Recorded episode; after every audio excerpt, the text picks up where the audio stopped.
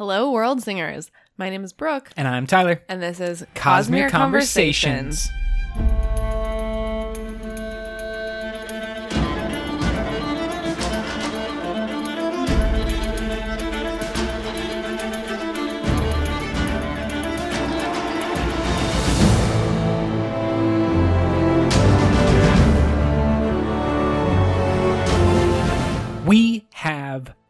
Heck of an episode for everyone today. Oh man, guys, this is really exciting. Pages and pages of notes. Our notes. We have a lot of notes for a very short novella. yeah, they might be longer than the actual novella. so we told you last week that we were going to go over a bunch of the short stories and little add-ons, deleted scenes, as well as many of the novellas that Brandon has written over the years. One of my favorites and the book that I started my Cosmere journey with, or the novella that I started my Cosmere journey with, is The Emperor's Soul. And that's what we're looking at today. And we have found it to be chock full of Cosmere insights, goodies, and hidden secrets. Yeah. I mean, I think most of Brandon's work holds up really well to multiple reads um, because it's so dense, especially when you're reading for the greater Cosmere. But I think this one in particular is really good. Like, I would say you're almost required to read it like at least three times. So, hashtag as always, all spoilers all the time. If you have not read The Emperor's Soul, we are going to dive deep, explore every single aspect and facet that we can possibly think of. You should totally read The Emperor's Soul. Yeah, highly recommended reading. You can get it on its own if you have a Kindle. I don't know if you can get it by itself as a hard copy. But you Not can that I'm aware sure of get it digitally, yeah. and then you can get it in Arcanum Unbounded as well. hard copy or digital Arcanum Unbounded available in your local bookstores. We think that The Emperor's Soul has so many different aspects that kind of summarize the greater Cosmere or bring so many of the different aspects that we love about Cosmere books into one perfect packet. I'm going to go out It's a good introduction. right now and say it's the best introduction.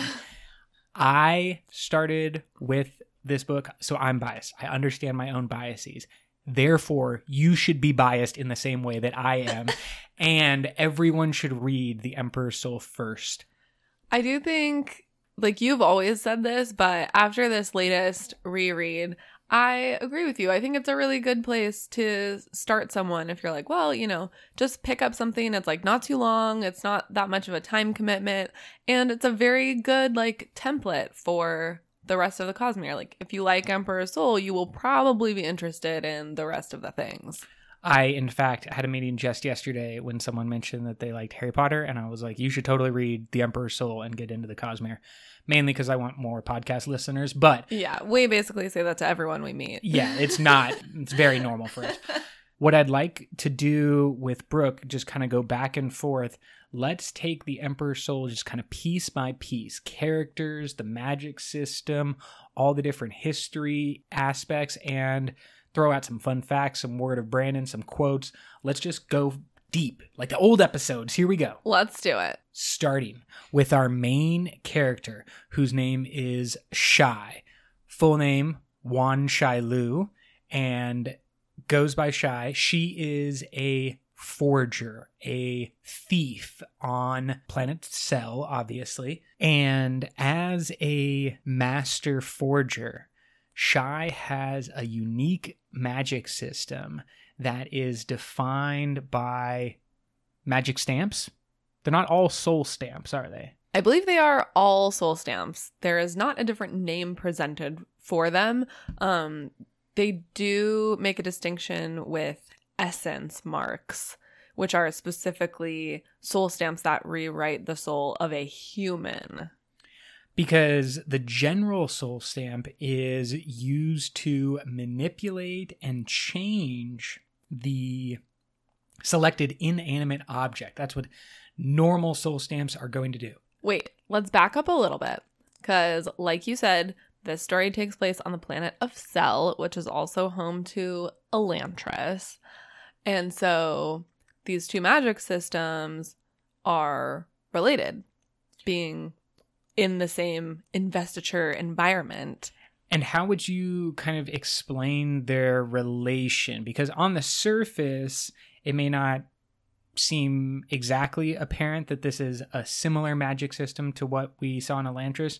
Uh, but when you kind of take the broad view or zoom back a little bit, I think it is pretty clear that they're operating very similarly and as well as some of the evil ways that the magic can be manipulated. We'll talk about that in a moment. But like how are the magic systems compared between Elantris and Emperor's Soul, soul stamping, similar? Yeah, I think at first glance they're pretty different, but if you take just a little bit of time to look at both of them, you'll see that the common element in all of the investiture we see on Sel is form or shape. So all of the investiture on that planet is based on um, that principle of either form or shape. Like in Elantris, you have to draw a specific shape in order to channel the magic.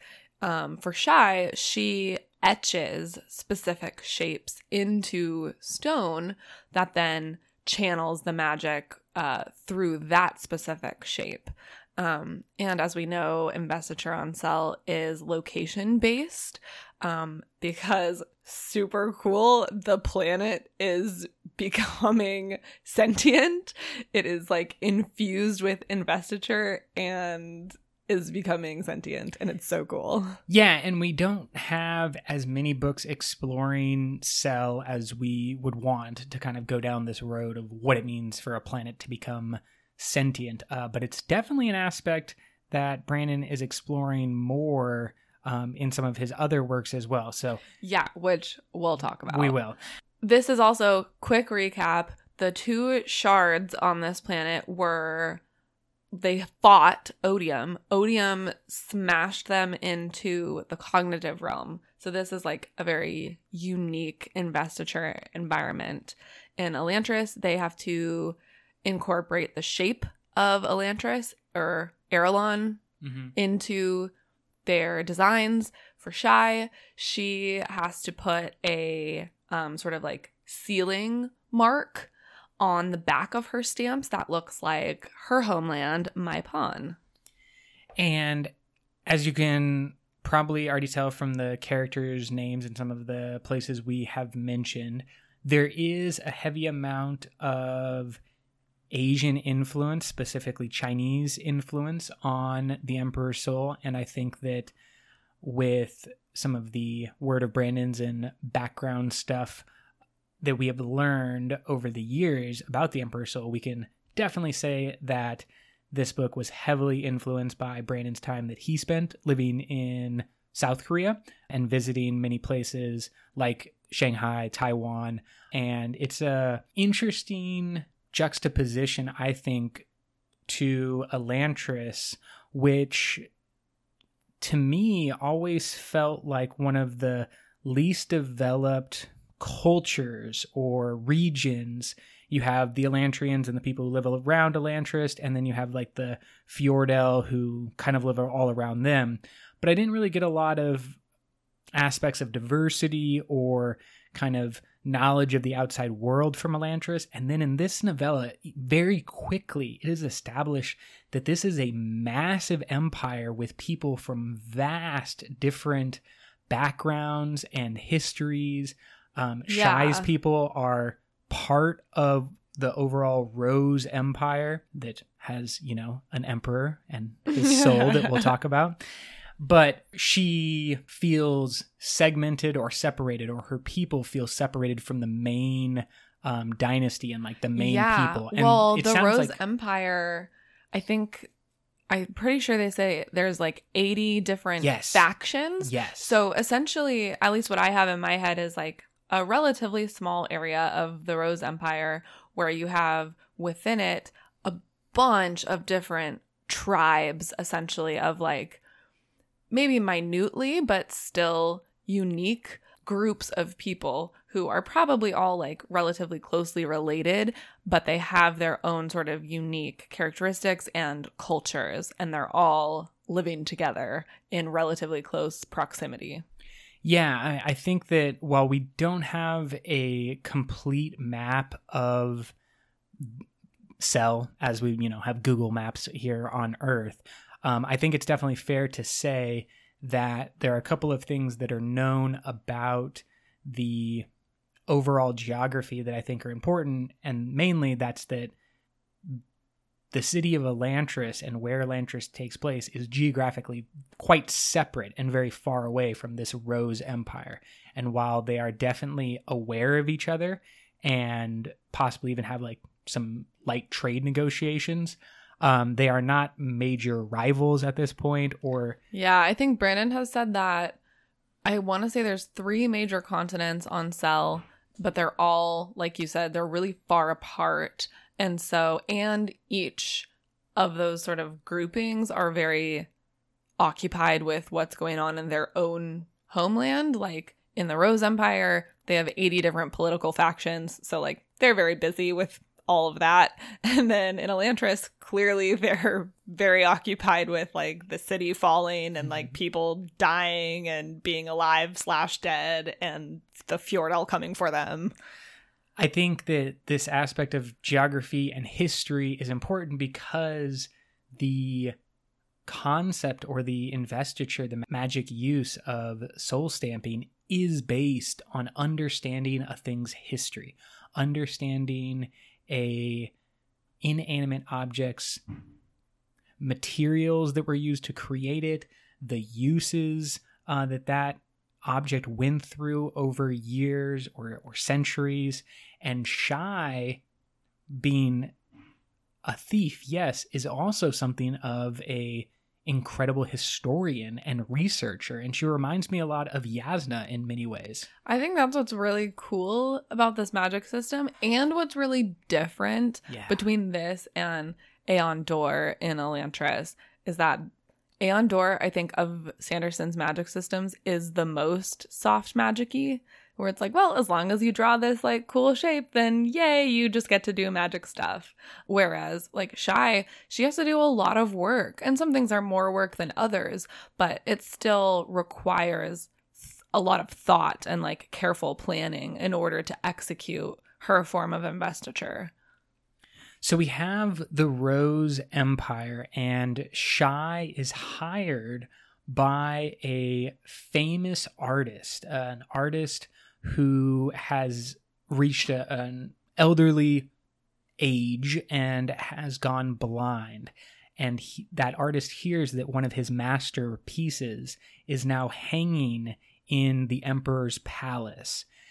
Being from one of the smaller tribes, this artist doesn't is not really fond of the emperor or the empire as a whole and has that kind of feeling of like being a people that were taken over by the empire and are now technically part of it but don't really want to be. And so he hires Shai to break into the emperor's palace and destroy his masterpiece. Shai, being a forger who can manipulate and change an object, instead likes to replace these masterpieces with works of her own creation, basically forgeries. So her she breaks into the palace and successfully steals the artwork, but leaves behind an I- nearly identical copy uh, to represent her work, uh, her thieving and her forgery that is supposed to hang in the palace. And I mention that only to kind of set the the groundwork of a lot of Shai's motivations. She's not a simple thief. She is not someone who is just like a you know a tough or a brute that is going to uh, break into places and you know cause a bunch of ruckus.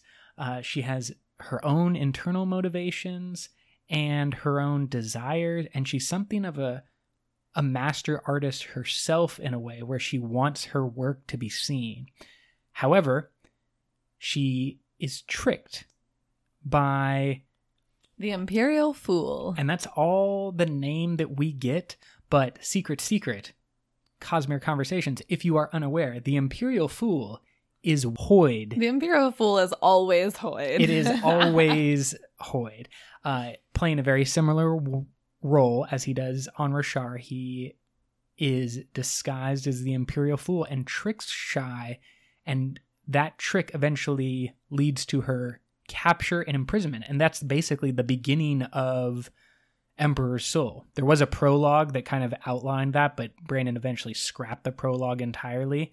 And we basically just start with Shai in prison Yep. because of these crimes that I've just lined up. Where does it go from there? Because she starts to meet some of the other characters that are going to be important, and I'd love to talk about each of them. She is on the chopping block, and then her captors decide that they may be able to use her skills to resolve a problem that they have, which is that the Emperor was attacked, his wife was killed, and he took an arrow to the head. Ouchtown. Bummer.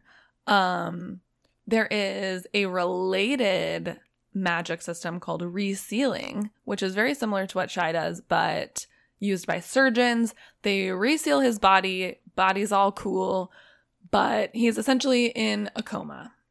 Yeah, he is unresponsive, non communicative, definitely still alive. I think a coma is the best way to describe it, kind of brain dead uh, in many ways. And that's obviously not going to work out for an emperor who needs to, you know, give speeches and make appearances. Um, even though, as with many large empires in the modern day and in history, uh, there are a large number of people around the emperor that are his trusted advisors, which go by the name of arbiters. And these arbiters kind of run the day to day empire, and the emperor is responsible for, you know, looking pretty. Uh, but these people can be seen as the ones who are actually in charge. Yeah, so they can't admit that the Emperor is not really alive because they will lose political power. And the two sort of leaders of the Arbiters are one of the oldest, most senior members of this group, and his name is Gaotona. And then we have a younger and maybe more uh, aggressive slash crazy uh, of the arbiters who is named Frava. They have a guard as well named Zu. who is head of the King's Guard, a Jamie Lannister, if you will. And he's actually a different um, ethnicity than Gaotona and Frava. He is called a striker. And this is what I was talking about earlier. Very quickly, we meet all of these characters. Shai, who's one ethnicity. The master artist who hired her is another ethnicity. Gaotona, Frava, and the Emperor are all from the same faction. Zu is a striker, another ethnicity. And then we meet uh, a unnamed blood sealer who is kind of a very similar person, looked down upon like Shai for the use of magic, uh, but his magic even pushes the boundaries a little bit farther. And while it's similar, using stamps, the Blood Sealer magic is all about uh, reanimating corpses and, as the name would imply, using blood to power the investiture. Uh, it has some similarities to the Fjordell from Elantris in the kind of way that it can manipulate or Well, it uses bones. yeah bones as, the like- stamp yeah. itself and then the ink is always fresh blood and all of those people are from different ethnic groups and different backgrounds and different histories which Shai likes to point out quite a bit Then we have the Emperor himself, Ashravan. Now, Ashravan obviously starts the book in a coma, and we don't really know anything about him as a character independent of what is being told to Shai by other people. And the entirety of the book, the, the plot of the book, is Gaotona and Frava come to Shai and say, We need you to fix the Emperor by Forging his soul. forging or recreating his soul that he has lost. I think this is interesting too because we can use forge as like make a illicit copy of and then we can also use forge as like create in Yes. like the fire of creation sort of. She is both forging and forging the emperor's soul. That is a fantastic double entendre that I didn't even think about because the main way it's presented is make an illicit copy. yeah. Uh, but the idea of someone who is working the forge and those fires of creation is far closer to what Shai is eventually going to do. yeah absolutely. So let's kind of lay this out. Shai is given 100 days because of traditional grieving uh, practices in the Rose Empire. The emperor lost his wife in this attack, so he is going to be grieving for 100 days, isolated from his people, and they can convincingly say everything's fine. He's just doing a normal grieving process when in fact they give Shai 100 days to forge the Emperor's soul. And that begins daily rituals when people from the Emperor's life, but mainly Gaotona and Frava, are going to inform Shai about the Emperor and she's going to teach us her magic, basically. Yeah, she reads basically everything she can get about the emperor, his own personal journal. Um, and Gaotona ends up being a really good source for her as well because he has known Ashravan for a very, very long time and played a significant role in Ashravan's life. And he becomes the dummy, so to Yeah, the speak, guinea pig. for Shai to test her stamps. And it's pretty interesting because she creates, I think she said over a hundred different Yes. stamps that each address like a different part of Ashravan's self, life, motivations. And then she ends by taking all of those stamps. She stamps them all onto a metal plaque. And then that piece of metal has to remain close to the emperor forever in order for him to keep the stamping essentially. And I really found this aspect of Gaotona's role and how Shai was able to test and receive immediate feedback without using Ashravan himself. So Gaotona, as you said, has that similar history, that shared history with Ashravan. He's from the same ethnicity and even from a similar and cl- uh, close tribe when they were young children. And we have the ability of Shai's magic is all about understanding a person or a thing's history and then with the stamp slightly rewriting that history to create a new outcome. So Gaotona would come in every day or m- most days and Shai would stamp his forearm with some aspect that she believed was close to Ashravan's true personality. Let's just make up one, not real. Well, the one that she uses I think first is like what's your favorite color? there it is. And he's like green. And she's like great, why? And he's like I don't know. and it's like some, you know, she has imbued this stamp with like it's his favorite color because his brother who died had like green eyes and there's like a whole reasoning behind um that. And then she's also embedded the fact that he doesn't realize that his favorite color is green because of his brother. And she does all of that and then is able to stamp it onto Gaotona. And for a moment, I think it's one minute, if it can hold for one minute, uh, and he can feel that his favorite color is green for one minute, it means that it's a very good match for Ashravan himself. And when it's stamped on Ashravan, it will become more of a permanent 24 hour thing because he has to be stamped every day. So the goal is to have all of these memories last for 24 hours. And if it lasts for one minute on Gaotona, that is a positive result of Shai's test. And I just find the whole exploration of this magic system to be very almost like a perfect example of Brandon Sanderson's writing and the mechanisms of his magic system and how they work. It's such a good microcosm for the bigger magic systems and sometimes the more complex magic systems like Allomancy and Feruchemy on Scadrial, like Surge Binding on Roshar. This is laid out very clearly in a way that kind of page by page makes it really interesting and fun to explore this soul stamping magic system. And we've talked a little bit about the way that this magic system works, but it's quite detailed and I think super interesting. We know from a word of Brandon that the magic in Elantris was based on like computer coding, computer programming, um, the idea of like pattern and language essentially.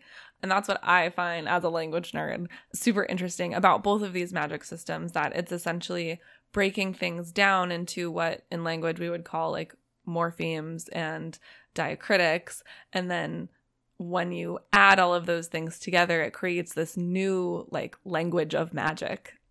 Yeah, and Shai's magic system, her soul stamp, is kind of messing with the basic if then programming language. Oh, yeah. And so it's kind of, you know, our normal thing. We build up these histories over long times, but if you break it down to the code, it's just a series of if this, then that over and Yeah. over again. If someone had taken care of this table, then it would now be pretty and not in disrepair.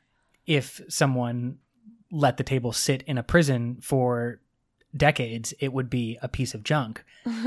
and that's what Shai arrives to just a prison cell that's all a piece of junk. But by the end of the novella, it is said that she has the nicest and most beautiful room in the entire palace, but it's a just, prison. like one by one goes around and rewrites the history of like all of the items in her room to like give them the future they deserve sort of like it's a very compassionate um thing that she does and we'll come back to this idea of like the emotionality of this magic system but she imagines these like beautiful bright futures that the objects could have. The mechanism itself of soul stamping is also interesting because organic material for the ink works best. And we know from the blood sealer that that include you know that includes blood um, as an organic material that can be used as ink. And animal material is better than plant material which yeah i found like interesting. Shai gets um i think it's squid ink and she's like oh good like this, This is good stuff. yeah this is good. Um higher quality. Obviously you could make inks out of plant but the animal is better and then i would assume that like human would be even more powerful than animal. But maybe with a, a little corruption in there or something, you know, Yeah. something a little negative coming back. Uh, and it has this impact of so she has to first understand the history and then make subtle changes as she's carving the stamp. When she stamps something, it has this slight resistance, regardless of what it is human skin, stone, table, doesn't matter. It has a resistance that makes it all feel very, very rigid and like stone. And then the stamp sinks in a bit. She twists it to finalize it. Uh, and if there are living things, even a faint wisp of smoke um, that all kind of signify that the stamp has been set and sealed. And I think this is like a depiction of the stamp going through the physical into, Into- the cognitive and maybe And spiritual, spiritual realm. realm. I would probably agree with that idea or that concept. That's not in book. We're kind of um, Yeah, it doesn't say that specifically, Yeah, but it sure sounds like that's what's going on. Yeah, because it's like a pause for a second and it's, you know, pushing right up against stone and then all of a sudden it just it- sinks Yeah. and falls in a little bit. And so you can totally see like where's it going? What's it doing?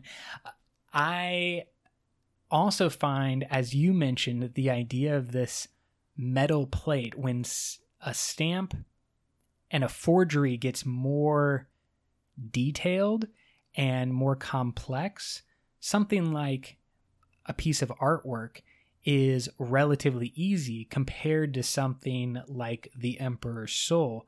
And you mentioned how she was going to create all of these different stories about Ashravan's life and put it onto a metal plate, which then that metal plate has to be around all the time because there's going to be a final linchpin stamp uh, that's going to need to be put on him every single day. And the linchpin is like a callback to all the other work she did. Yeah, which is like I don't really know exactly what is going on with that, but I find it really interesting and I would love to get more about that process because like what is happening with the metal? Like, why is it metal? What kind of metal is it? Does it matter? She Oh. puts, you know what I mean? Like, Yeah. okay, that seems significant. Like, she says specifically it's a metal plate. Like, she's not putting it on ceramic or something. Like, Well, we know from Scadrial that metal is one of the things that is difficult to change when writing is on it, you know? Mm, it is. uh, yeah. if Maybe it like prevents the spiritual realm Yeah. from like rewriting itself. that could be it. But we also know that metal is significantly special on Scadrial. And I don't know if Right. that's Cosmere wide. Yeah, I just thought that was interesting. And then, like, it doesn't really explain how those things are connected. Like, she stamps, she's going to stamp whatever, a hundred different stamps onto this metal plate that make up Ashravan's soul. Then she's somehow going to create like a shortcut stamp. yes. Like, okay, so how do those two things relate? How do you come Well, up with a shortcut from the 100 We've already talked about it. It's the computer program, it's coding, right? So you can write a simple line of code that will do. Oh, and then just like reference Yes. certain um I forget what they call them. There's a word for it. But we'll just use like the most basic universal term. It's like there's a program, and this program that Shai is creating is called Ashravan's Soul, the Emperor's Soul. Uh-huh. And then what she needs to do with that daily stamp is make a shortcut that can show up on the desktop uh, that is like easy to use and easy to click. But when you click that shortcut, the if then uh, language says open up this program and it's pointing to the metal plate this that Ashravan has. So interesting. That's at least my feeling and combining these different things that we learn in book and from words of Brandon is that basically what Shai is is a computer programmer who is writing a program for the Emperor's of soul. a person. Yes. Oh dang. AI. the Cylons are coming. well, it's a little bit different than just like a pure AI, a pure creation, because remember, it has to be linked to Right. Ashravan It has to and be his own history and his physical. Yes, it Yeah. can't just be anything. Um, and we'll get into that a little bit more when we start talking about the philosophy, because it's mentioned in the book that the daily stamp is necessary because Ashravan is going to learn new things and he is going to change and grow over time. That metal plate with all the multitude of stamps that Shai builds over a hundred days is going to stay the same, but then the shortcut is like also allowing for new information, new feelings, new changes to come. Yeah. And we get really the most in world realmatic theory about how all of this works in the Emperor's Soul. When Gaotona is coming to Shai every day to practice her stamps, um, they have these great like philosophical conversations and heart to hearts and it's a really good example of like how two people who disagree and have very different perspectives of life and different knowledge bases can come together and like constructively discuss. Do we want to read one of those quotes uh, that really is just a basic summary of realmatic theory? Yeah, because Shai, not everyone in the Rose Empire knows exactly what Shai is doing. And Shai has all of this insight. She tells him, All things exist in three realms, Gaotona physical, cognitive, spiritual. The physical is what we feel, what is before us. The cognitive is how an object is viewed and how it views itself. The spiritual realm contains an object's soul, its essence, as well as the ways it is connected to the things and people around it. Now, we know very few characters across the Cosmere who have this much knowledge that Shai seems to possess as just a member of her ethnic group, her ethnic tribe. We don't know, or we do know. Well, and her profession. Well, but it is her tribe specifically, like makes forgers. That is I part that's of true, yeah. the Because it's their based history. on pawn. Yeah, so the MaiPon people have this great Cosmere awareness that they may have just discovered based on their individual planet, but there's also the possibility of, you know, some interactions with some world hoppers. You know, maybe the MaiPon are members, some of them are like members of the 17 Shard. This is like a pretty great example of the way that the Cosmere interacts with itself, how different places in the Cosmere are becoming more cosmerically aware. Yeah, e- especially when you look at the history of the MaiPon people. Uh, Shai says that her early ancestors, like the very first MaiPon people, worshipped rocks that fell out of the sky, so like meteors, and they believed those rocks to be the souls of gods. And then forgery began as they carved those meteors. Um, into specific shapes. Originally, like they carved the shapes of the gods, and then those became stamps. And I'm like wondering if those meteors on Earth are like still the quote unquote soul stone that has to be used to create uh, essence marks. Because we get a lot of references in a word of Brandon about the unknown God that Shai prays to. Uh, Brandon says that it's the same God beyond that's referenced by Wayne on Scadrial and in Shadows for Silence. Hoid even refers to an unknown God in Elantris, specifically the 10th anniversary edition. With that extra Little scene at the end. Yeah, we talked about that last week. Um, So it does seem that the MaiPon people have some kind of Cosmere awareness that is coming from outside. And then I'm wondering if the Soul Stone, you know, coming from space, if that is like, you know, the magical stone that is making all of this po- possible. Yeah, and it's interesting because, of course, we know that so often what characters on a planet will refer to as a god is actually only one of the 16 shards.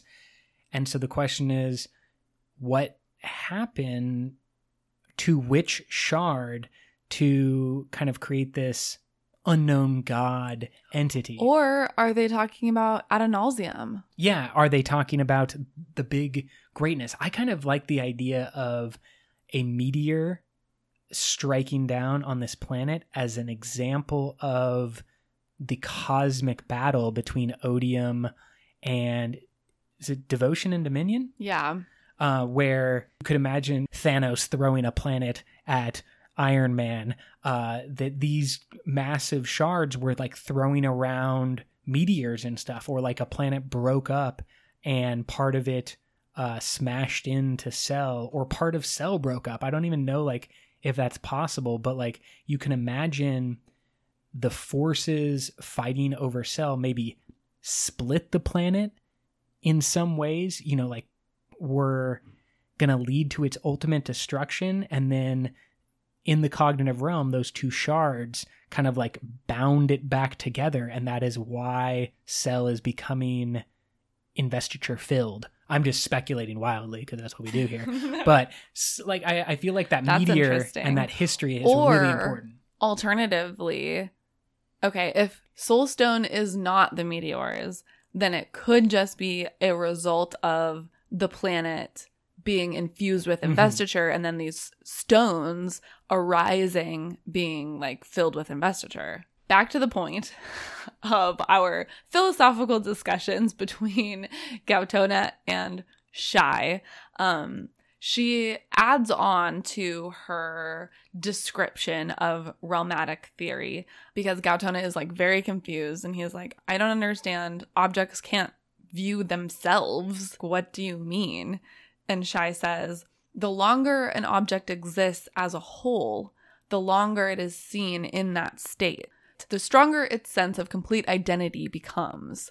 So, like, that's why she's able to soul stamp a table as a whole, and she doesn't have to soul stamp each and every piece of wood within that table because the table sees itself as a table. Along with that, as Shai is pimping out her uh, cell, she forges one of her walls to have like this beautiful mural on it. And Gaotona, having learned about forgery from Shai, is like, wait, I don't understand. Like, how can you just change the wall so much? Like, how is that a plausible change to make? And she says, Quote, It will take, Shai said, if you were the wall, what would you rather be, dreary and dull, or alive with paint? walls can't think. That doesn't stop them from caring. End quote. And that gets at the cognitive realm and the spiritual realm about what does the wall think that it is? And what does it want to be? Yeah. Because a stick does not want to become fire. But a wall does want to be covered with beautiful paint. The wall wants to be, it, it cares if it's taken care of, it cares if it's given attention. And that introduces so many rabbit holes to dive down of mental thought and, and philosophical thought that makes the Cosmere so fun because what does that mean? Are they like our toys from Toy Story and they come alive when we're not looking? Um, or is it more subtle than that? Is it an idea about attention and where attention is given? I think it's like about identity. For me, the Emperor's Soul is really helpful in clarifying um, Shadesmar and everything that we see in the Stormlight Archive, especially, I think it's the first book, right? When Jasnah is like drowning in the beads. And as like a first time reader, you're like, what is going on? I don't really understand this. And she talks about coming into contact with the beads and getting an impression of something where like a bead houses the idea of like a table, a chair, a lamp. And so then adding this, all of this talk in the Emperor's Soul that we get about how objects view each other and things like that kind of helps me put Shadesmar in context a little bit more. I think it really makes it apparent the history and the way that a thing can view itself is resistant to change. It's kind of like uh, Mm, the yeah. Einstein's theory or Newton's laws. That's what they are. Newton's laws. Uh, an object in motion wants to stay in motion, and an object in the cosmere wants to stay that object, and it kind of likes being uh, the best version of itself in a way. Yeah, totally. When it comes to the Emperor's Soul, I think it is really because of the brevity, because it's a novella. I think it benefits from clarity and precision in descriptions. There's not a lot of time to really kind of explore every facet or have a huge long, you know, battle sequence or it's kind of direct and to the point and that's why I like it so much in understanding the greater cosmere like these aspects of realmatic theory that we're discussing it's to the point and I like that about it. Another thing that I think is really interesting, Gaotona brings up like the permanence or the long term effects of something like a soul stamp or an essence mark that is changing like the spiritual aspect of a thing. He says, however, it makes me wonder one can cut the body and it will heal, but do it over and over again in the same spot, and you will scar. The soul cannot be so different. And with this remark, Shai kind of brushes it aside. But then from a word of Brandon, we actually have a better knowledge of how powerful what Gaotona said really is. Uh, because Brandon said that forgery can be used to break the Nahel bond between a surge binder and their spren, which is, at least on Roshar, not something that we see happen. I mean, to force Not something. yeah, not like by an outside force. Yeah, the it would have to be the yeah, the two parties who are involved who have their spirit webs connected or altered. They would have to like make the choice to then change their spirit webs back. But what Gaotona is saying is basically has to be true with the Nahel bond is that you can actually through these essence marks uh soul stamp a Nahel bond out of existence.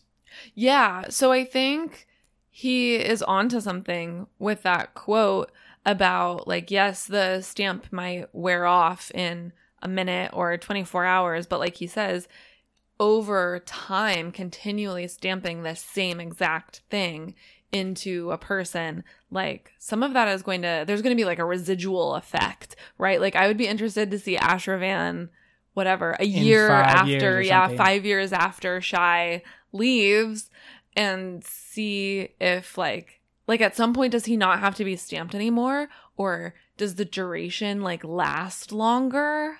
Is there any indication that the soul stamp has truly worked in the idea that it the mechanism is no longer even necessary to project Ashravan's soul into this like body, which is kind of basically the way that they understand what's going to be happening at the start of the novella. Frava, the other arbiter, comes in and is trying to blackmail slash bribe slash convince Shai to write in a back door a back door exactly just like a, a code as we talked about earlier the idea with that frava could kind of manipulate or puppeteer ashravan by having like some secret code word um, or sequence of things that had to be done and then ashravan could just be instructed by frava like go out there and say these words from this script. Or Shai could just write a program for Ashravan that he, you know, highly regards Frava and takes all of her advice, right? And then like she doesn't even need a password. It's just written into his nature. Exactly. That he's predisposed to just be like, Oh, Frava, like you're so smart. I'll listen to everything you say.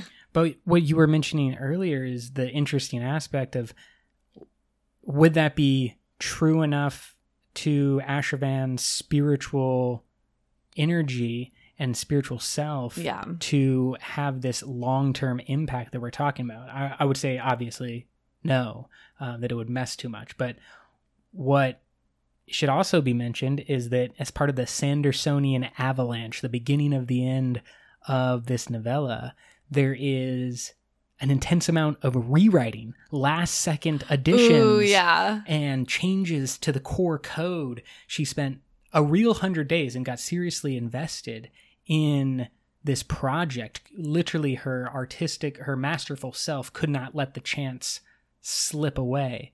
And she felt that she truly did know Ashravan and wanted to create his soul so badly that she stayed longer and longer in prison when she could have escaped or could have made a move to escape. I think that the question now is what were in those rewrites? Like, we know a little bit. And, Brooke, what do you think was Shai's purpose or her intent? Well, I think she says what her intent was. It's to hopefully leave the empire better off. By having like a better emperor in place. Yeah, and yeah, and like making him just like the table the best version of himself. I find that to be the first read through that I got because it, it's the one that's clear. But then we have to remember who set all of this in motion, and that's Hoid. So, what do you think Hoid's intention was for imprisoning Shai, knowing that she would be in the situation where she would be able to rewrite the Emperor's soul. I'm kind of interested. What does Hoid want? Mm.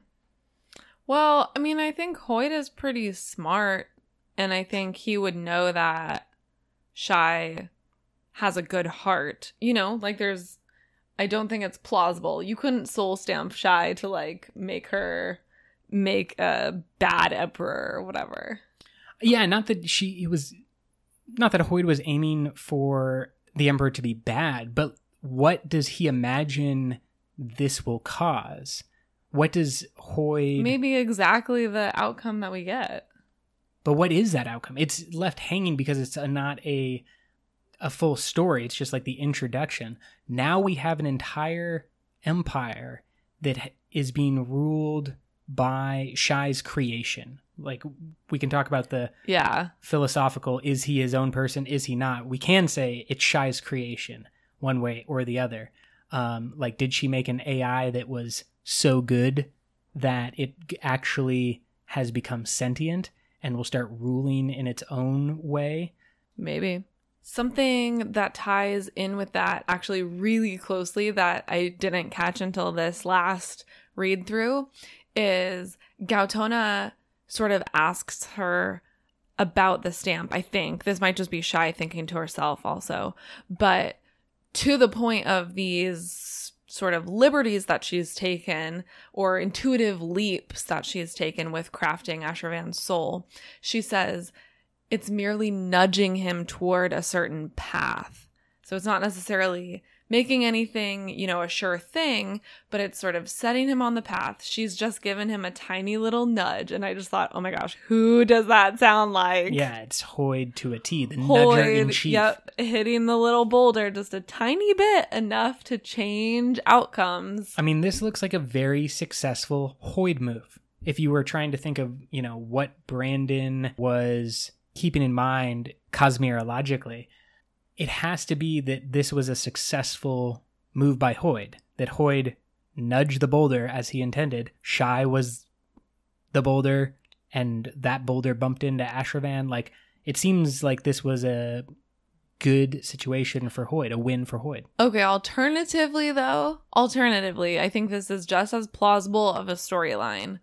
Hoid, remember, the Imperial Fool, escapes with the Moon Scepter, which Shai stole for him, basically.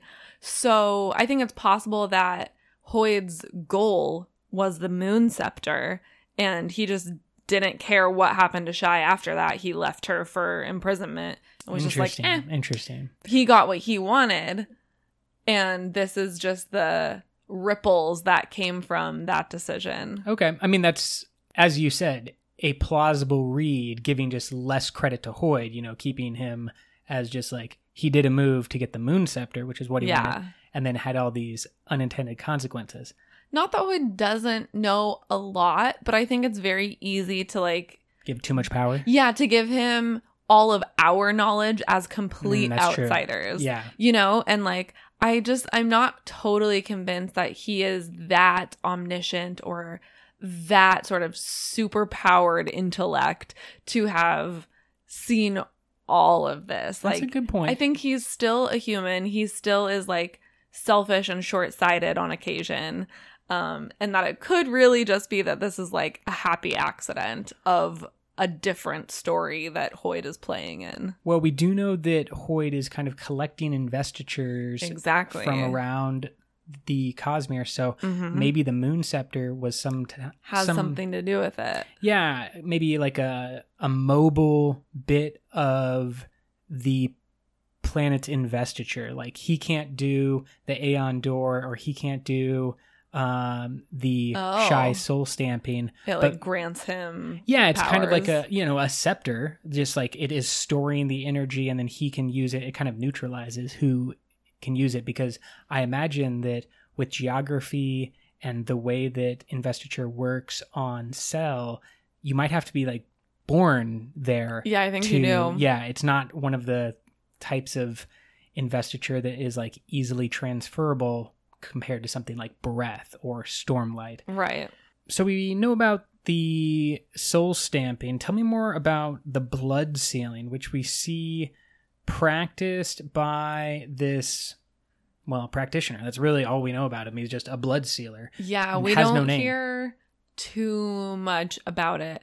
Um, we know that the location that that type of magic is based in is I'm not even sure how to pronounce this. Dahamar, Zamar. Good enough for me. Starts with a D, ends with Hamar. Uh, There's so, a Z in there in the Yeah. middle. Dazamar. yeah, there you go. That's good enough. Yeah. Um, and we kind of already talked about earlier, it uses blood. Um, the stamps are made out of bone, and he has the ability to animate skeletons with like a specific directive, which is interesting because it reminds me of like the lifeless on Nalthis and being able to awaken something with a specific command. It is kind of like that. I would. It's exactly like that, and the only difference is the skeletons instead of a decomposing body. Like- and he does it with a stamp, obviously. I think for Shai, the blood sealer is the main reason that she is in quote imprisoned Yeah. because she could very easily escape the room itself, except for the fact that the blood sealer comes every morning, cuts her arm, takes a little blood, and then stamps a basically a ward on the door that she is kept in, and that always is watching her. So if she ever breaks Well- out, it instantly notifies the blood sealer. And even if she were to leave, the blood sealer has her fresh blood as long as it's within 24 hours, which he takes it every 24 hours. And he essentially gives the blood like you would to a hound to his skeletals, and then they can like track her down wherever.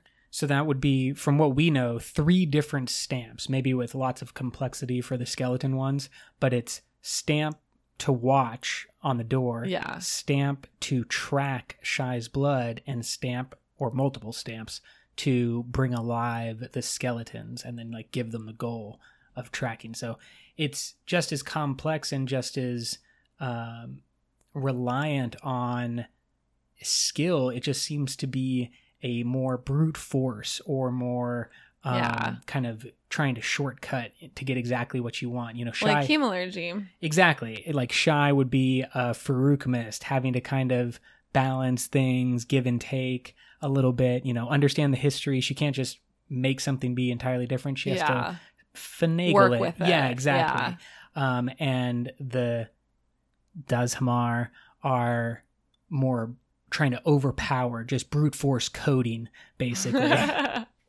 and then there's also an interesting application in the resealing, which I'm not sure if it's a completely different kind of investiture or if it's just using soul stamps in a medical fashion. But they have like surgeons or doctors who use the stamps to fix the body. And similar to what Shai does, the surgeon who's performing that action has to know everything about the body of the subject, including like where veins, muscles, sinew are. They have to like have a complete map of the body in order to make those stamps and then heal the body. Now, obviously, this is the one type of investiture that the Rose Empire tolerates because it is so valuable. Super helpful. Uh, and we know that for all but injuries like Ashravan sustained when it was an injury to his head, uh, you are going to mainly just be fixing the mechanical stuff, the bones and tissues. You don't need to worry about all this complexity that is introduced um, if someone just like slices a leg or is in battle or something. Uh, it's pretty easy to just fix the mechanism of the body with this magic. And so the Rose Empire uses it and has people who are like trained to be resealers. Um, and they have a good one who tended to the Emperor. But to do the mental stuff, that's when they needed Shai. well, because if they have to map the whole body, like they would have to map your entire brain. Which is basically what Shai tries to do. Tries to understand his brain enough to make a forgery, a copy. Hmm. Well, some would draw a distinction between the brain and the soul. Ooh. spiritual, metaphysical. One more sort of Cosmere investiture significant thing that we see in the Emperor's Soul that I don't know if I caught until this read is the unforgeable metal. They call it Ralkalest. Now, we, of course, being super awesome world hoppers, know that aluminum has many properties that on different planets could be defined as unforgeable or Just unmagicable. yeah uninvestiturable it is so often use. uh, the sheath for nightblood is aluminum the room that is lined in oathbringer Oh, yeah. to protect uh, the people of Kholinar is all about having aluminum which Obviously, on Scadrial, people wear aluminum hats and stuff. Um, but so, and I think we have a word of Brandon actually that Ralkalest is aluminum and that this is Cosmere significant. So super cool. In Shai's escape from the palace, she uses her own essence marks on herself. And this is kind of the last thing Oh yeah. that I want to talk about because it really kind of summarizes and sums up everything we've been talking about. Shai, throughout her training, and I think she was about 30, if I remember. It was, it was something about being around for three decades. So she was probably in her Mm, 30s, mhm. maybe young 40s. Um, but in her life, she had created five essence marks, just like with Ashravan, able to rewrite her soul. And these were, you know, her soul stamps, the things that really defined her. And she had put her heart and soul, you know, taken multiple years to create just one, and she had Mhm. five of them. The way that they are used really reminded me a little bit of video game slash the Matrix, where you kind of stamp or download Oh, yourself. a program. Yes, a program that teaches you a new skill. You know, teach me kung fu. Uh, I need to learn how to fly a Black Hawk helicopter. Uh-huh. You just stamp yourself and have then you those have abilities. that skill set. Yeah, and I like that way of thinking about it. it's the simplistic way to think of it because what's actually happening is Shai is rewriting her own history so that instead of spending three decades studying soul stamping and becoming a master forger, she spent that time becoming a warrior, uh, become living off the land as well. Let's go through them one by one. Brooke, do you want to take us through what her soul stamps are? The one that we see is the warrior, as you mentioned. So she is basically a lifelong trained fighter, and she uses that one to get herself out of the palace and escape. and to kill the skeletons that are sent after her and Yeah. defeat Zoo. Zhu? Or Zoo? I say zoo. Okay. ZU. Zoo.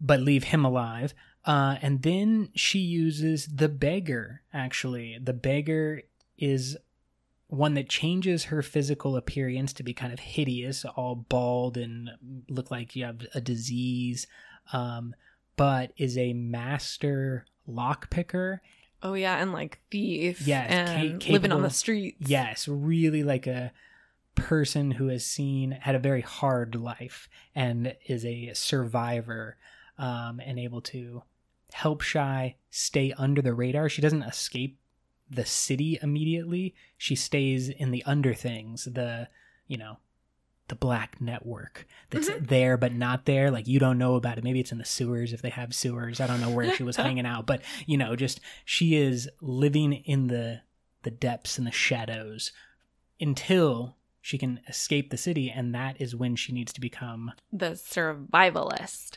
And that basically turns her into like a woods lady where she can like track and make her way through like forest and uncharted territory and she knows how to like light fires and hunt for her food and all of that kind of stuff. Now, the one that we don't see, but we assume that she used as kind of a versatility option, uh, is the scientist, which is just our shorthand for the scholar that she imagined herself or can rewrite herself to be. And like she had spent all that time studying different books. So just learning as much as possible about physics and engineering and um, all the different hard and soft sciences in their world to whatever level they are at. But she is basically really, really good uh, when she taps into the scientist. So you can imagine that being useful Obviously useful. in multiple circumstances, but maybe not very exciting and not really necessary for us to see. Um, the then one, the last last, one, one- is the most interesting, which is the one that is kind of her secret that she doesn't ever plan on using. All of the previous ones have written into them that Shai will remember who she really is and like remember that she has a stamp on her so that she can go, you know, go back to being her regular self when she needs to. The last one does not have that written into it. In fact, it has a story for the stamped version of Shai uh, about why she needs to stamp herself every morning. So, like, Ashravan was going to have someone do it for him, Mhm. and uh, Shai would just like wake up and be like, "I was injured in an accident. The resealers came and cured me, but I have to stamp myself every day or I die." Yeah. Intense, Yeah. just so she can't remember herself or her skills, her actual skills. and in this story, I think she like lives on a farm, right? She's just kind of like lives in the country, has this very simple Yeah, um Hobbit lifestyle. provincial life. Um, in this story, she has an aunt and an uncle that she grew up with, and sort of just like a sweet family and this simple, nice life. What is the reveal in some ways is that the aunt and uncle she references throughout the story without mentioning this specific stamp. Yeah, that they are like not real. Well, she she references them like, "Oh yeah, I'm going to go hang out with uh, Uncle Tom." Just kidding, not really.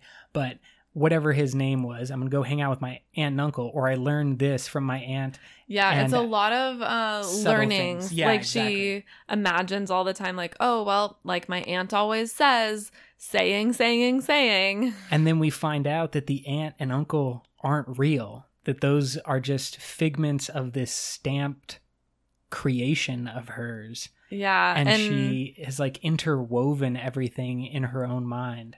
Well, and we get little bits and pieces about her actual history too, and it sounds like she didn't have a family. She like did grow up kind of on the streets, learned how to be a thief and a pickpocket, did all of this intense training and like she had mentors, but it doesn't sound like she really had a family. And so she like created this stamp with this sweet family story of a simple life for a girl and those characters kind of get like stuck in her mind this like future that there's a part of her that actually really wants um but she's kind of scared to take that path Now there are so many different interest interesting aspects of the emperor's soul and we've tried to lay them out as much as possible here. One of the things that I was most surprised by was the level of non-magical technology that was casually mentioned in the emperor's soul and just the level of advancement. Uh, she had a pocket watch, a pocket watch that she like routinely checked all the time. Uh, and as far as I know, it was never mentioned anything about stamping that pocket watch to make it work. Um, I don't think it was magical. I think it was just an engineered pocket watch. oh that's interesting i didn't notice that It is incredible only if you are very nerdy about the history of pocket watches, which are really difficult to create and took a very long time for us here on Earth. I'm talking like late 1800s, early 1900s. Um, like pocket watches were still used by officers in World War One to like measure time as they needed. And then wristwatches were invented during that time, and pretty much everyone switched over to a wristwatch. But just think about that. Like in the 20th century, humans had like a good pocket watch, and it seemed like Shai had a good pocket watch. So the Rose Empire is really far along in their development, just like compared to Earth. And unlike other planets, it's not magical engineering. It's not ephemeral. And that's Yeah. kind of what, you know, on Roshar, their coolest technology is all Fabrial magic based. But this just seems like they invented a pocket watch independently, which I know is very like simple, but it blew my mind that it was just casually mentioned all the time. I was just like, does you guys are kicking ass. Like, well done. I'm compared to Elantris, which seemed to have like, you know, swords and spears a lot of the time. I was just like, uh, I feel like if the Rose Empire wanted to take over Elantris, it would be a fair fight. Like, even with magic. Let's talk a little bit about the postscript in this that we get from Brandon. He talks a little bit about his inspiration for the story, which we talked a little bit at the beginning of this episode. But something I thought was just super interesting. He said he went to uh, a museum, the National Palace Museum in Taiwan, and learned and was inspired by these red stamps that are on all of the artwork, which is essentially like the signature of the artist. So the artist would, you know, paint their work and then stamp their work with their, you know, signifier that this was their work. And then a sort of tradition arose that nobles or kings who liked pieces of artwork would stamp it with their own stamp to like say i like this. It's like liking something on facebook like yeah. click or like double tap on instagram heart like i like this. Everyone see. Brandon said when he discovered this, quote, one emperor in particular loved to do this and would take beautiful sculptures or pieces of jade centuries old and have his stamp and perhaps some lines of his poetry carved into them.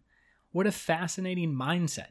Imagine being a king, deciding that you liked Michelangelo's David, and so had your signature carved across his chest. That's essentially what this was.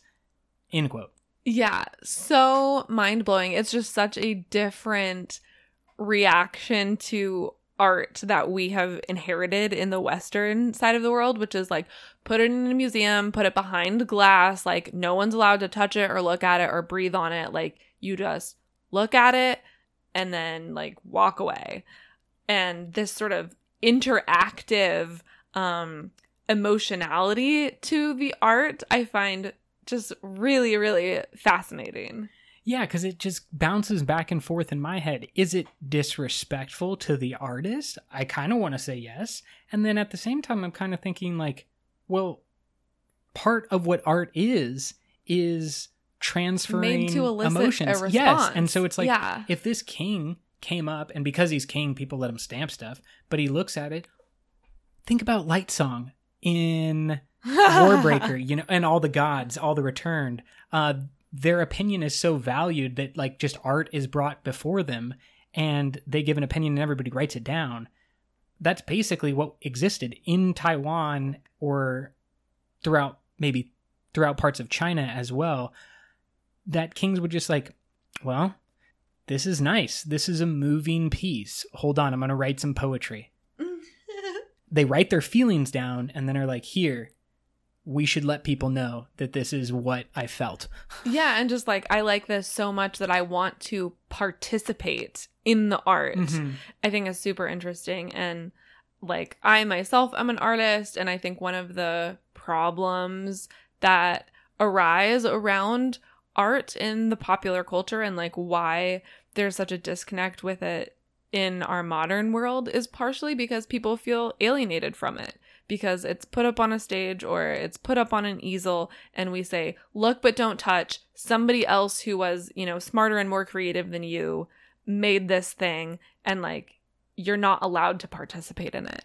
And so like making that more participatory and allowing like the circle of influence of that creativity to be active i just think is a super awesome concept I find it beautiful. I find The Emperor's Soul beautiful. I find all of you beautiful.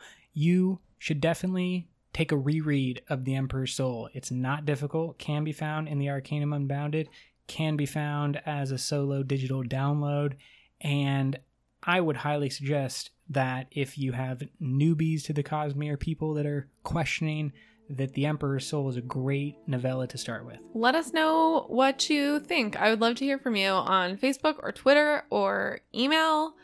Hit us up. And until next time, life before death, Strength before weakness. journey before destination.